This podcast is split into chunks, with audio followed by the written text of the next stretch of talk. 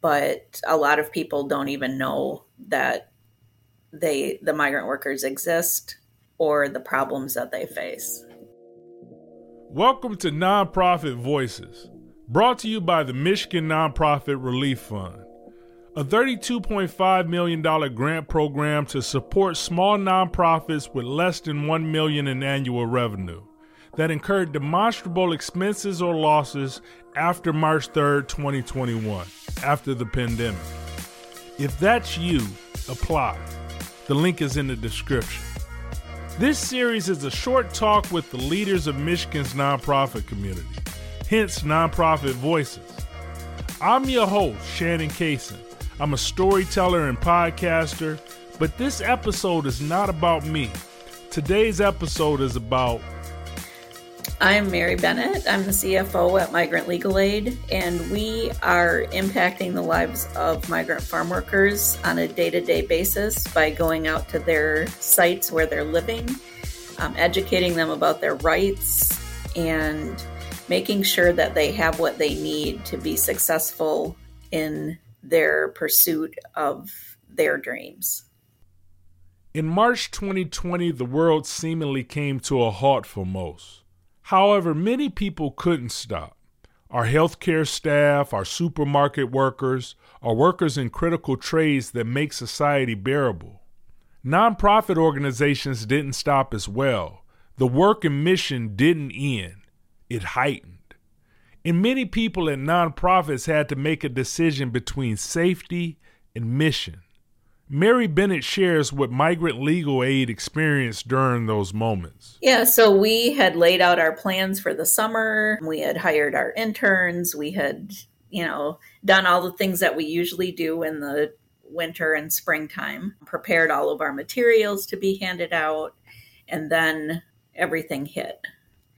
And in a day, we had to totally flip how we were going to operate. And we realized very quickly that the migrant farm workers were one of the forgotten groups of people when the government was responding to who needed what. And a lot of the agencies that were doing outreach alongside of us stopped doing outreach. So, as far as we know, we were one of the only agencies that went out we figured out a safe way to continue to do our outreach throughout COVID. And we distributed masks and hand sanitizer and um, educational material. We worked in um, with healthcare people in clinics to get migrant farm workers vaccinated. There were a lot of things that we were involved in because we realized, like I said, that they were a forgotten people.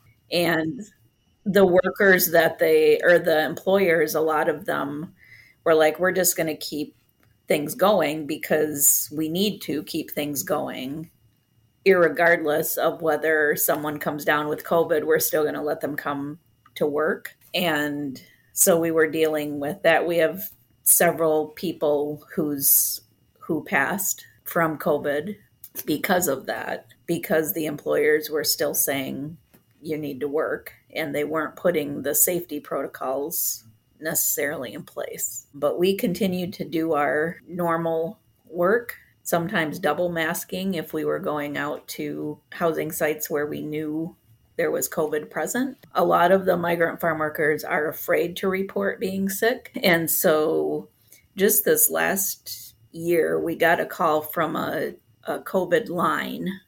It was in northern, a little bit north of us.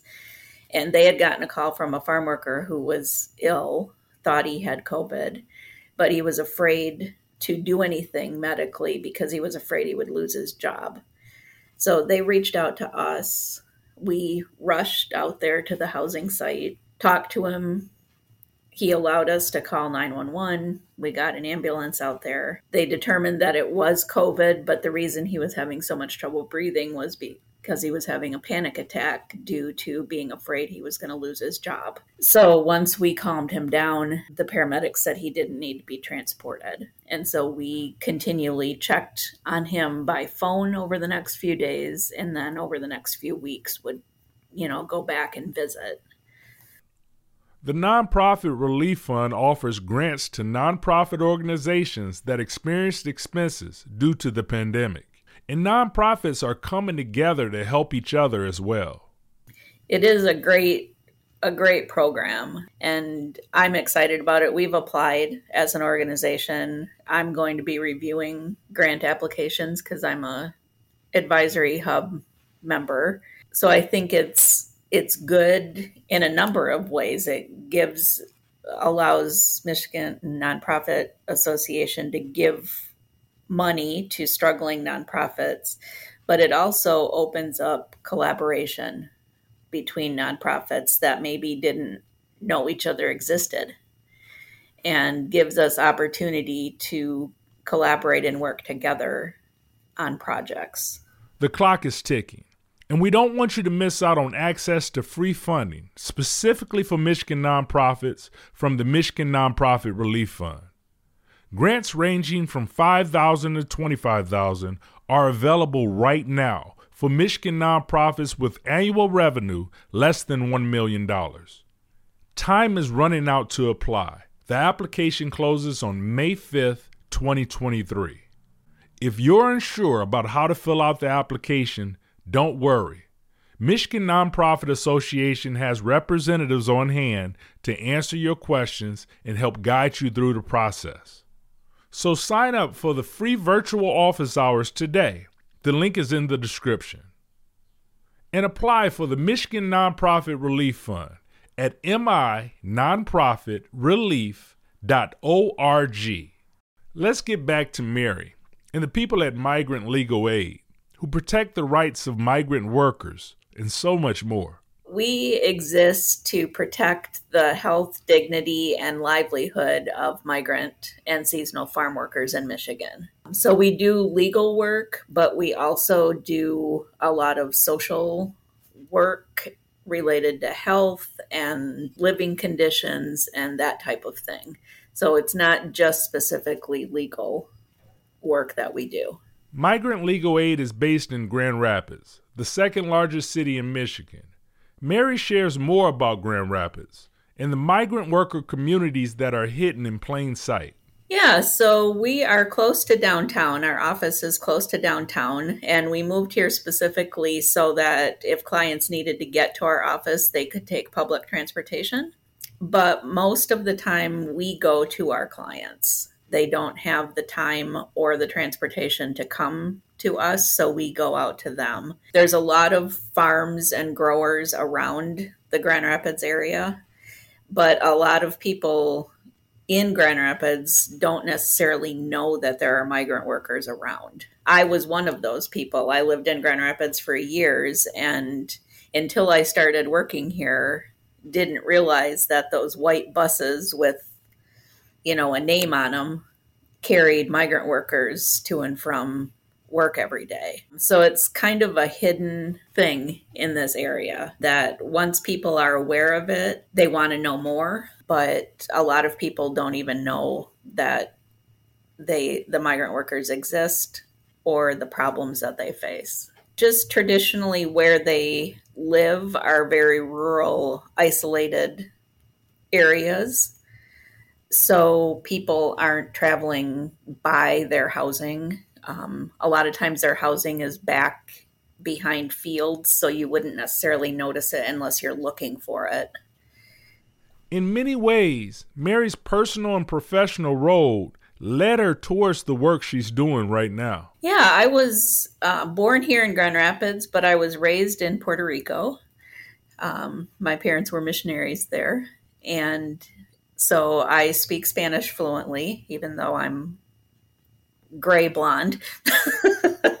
and no one expects that I speak Spanish when they first see me. So I was looking for something that I've always worked in the nonprofit world, but I was looking for somewhere where I could use my Spanish and where I could make a difference in people's lives and this ended up being a great fit. I've been here almost five years now.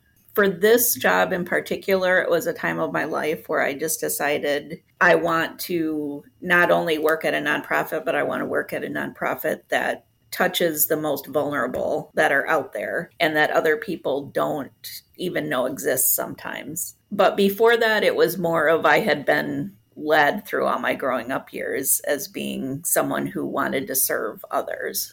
Migrant Legal Aid approaches their mission in three specific ways. So, we want to protect the health, dignity, and livelihood of migrant farm workers. So, those are three areas that where we have different programming. So, the health, we deal a lot with pesticide exposure, heat stress, um, different diseases that are specific or more prevalent in the migrant community. With their dignity, we have a program called Defending Against Hate, which not only helps victims of crimes that are who are migrant farm workers, but it also teaches the community about migrant farm workers and the respect that they deserve and why they act the way they do. It's kind of like a cultural competency training. And then their livelihood, we do a lot of wage cases. Many of them have wages stolen from them by their employers. So we do class action lawsuits to regain their stolen wages. We do breach of contract, labor trafficking work. So there's a large variety of things that fit into that those three areas.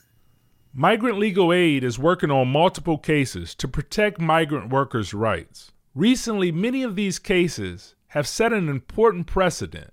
I think the labor trafficking case is a big one right now for us, as well as in the last year, year and a half, we've had two convictions on hate crimes against migrant workers and where the people who did the crimes are actually actually did time or are doing time. That has not happened in the past. They were always let off or we the prosecutors wouldn't even bring the cases. And we now have two, one in Ottawa County and one in Newaygo County, where the offender did time for the crime that they committed. So that's exciting for us because it shows that we're making progress in showing that there are hate crimes that are done against this population. For the staff at nonprofits, many times the work is physical and mental, and it's emotional as well. Migrant Legal Aid finds themselves doing so much more than legal work to protect the vulnerable migrant worker communities.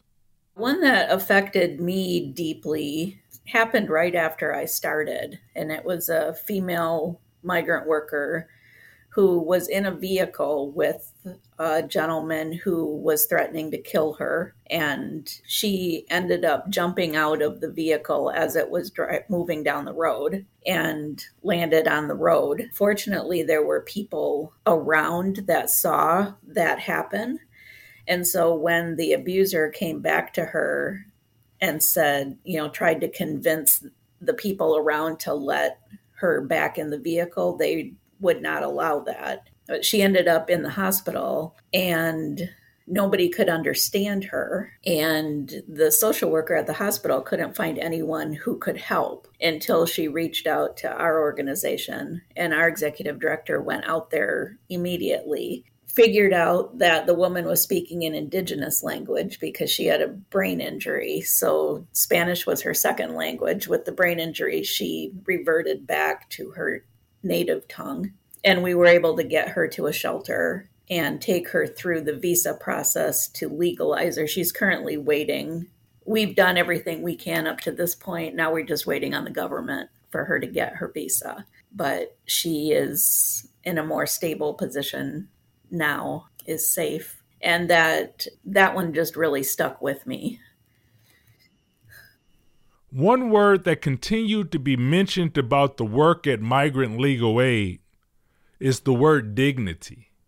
Mary gives insight into the importance of dignity. We want to make sure that um, our clients know that they are important, respected, cared for. We want to make sure that they know what their rights are so that they can pursue what they need to pursue. We want to accept their decision on whether they're going to move forward on a case or not. We don't push them to do. We recognize that we need to follow their lead and not the other way around. And we want them to know how important we know they are to Michigan, to us, as we kind of become like family with our clients because they are with us over the long haul.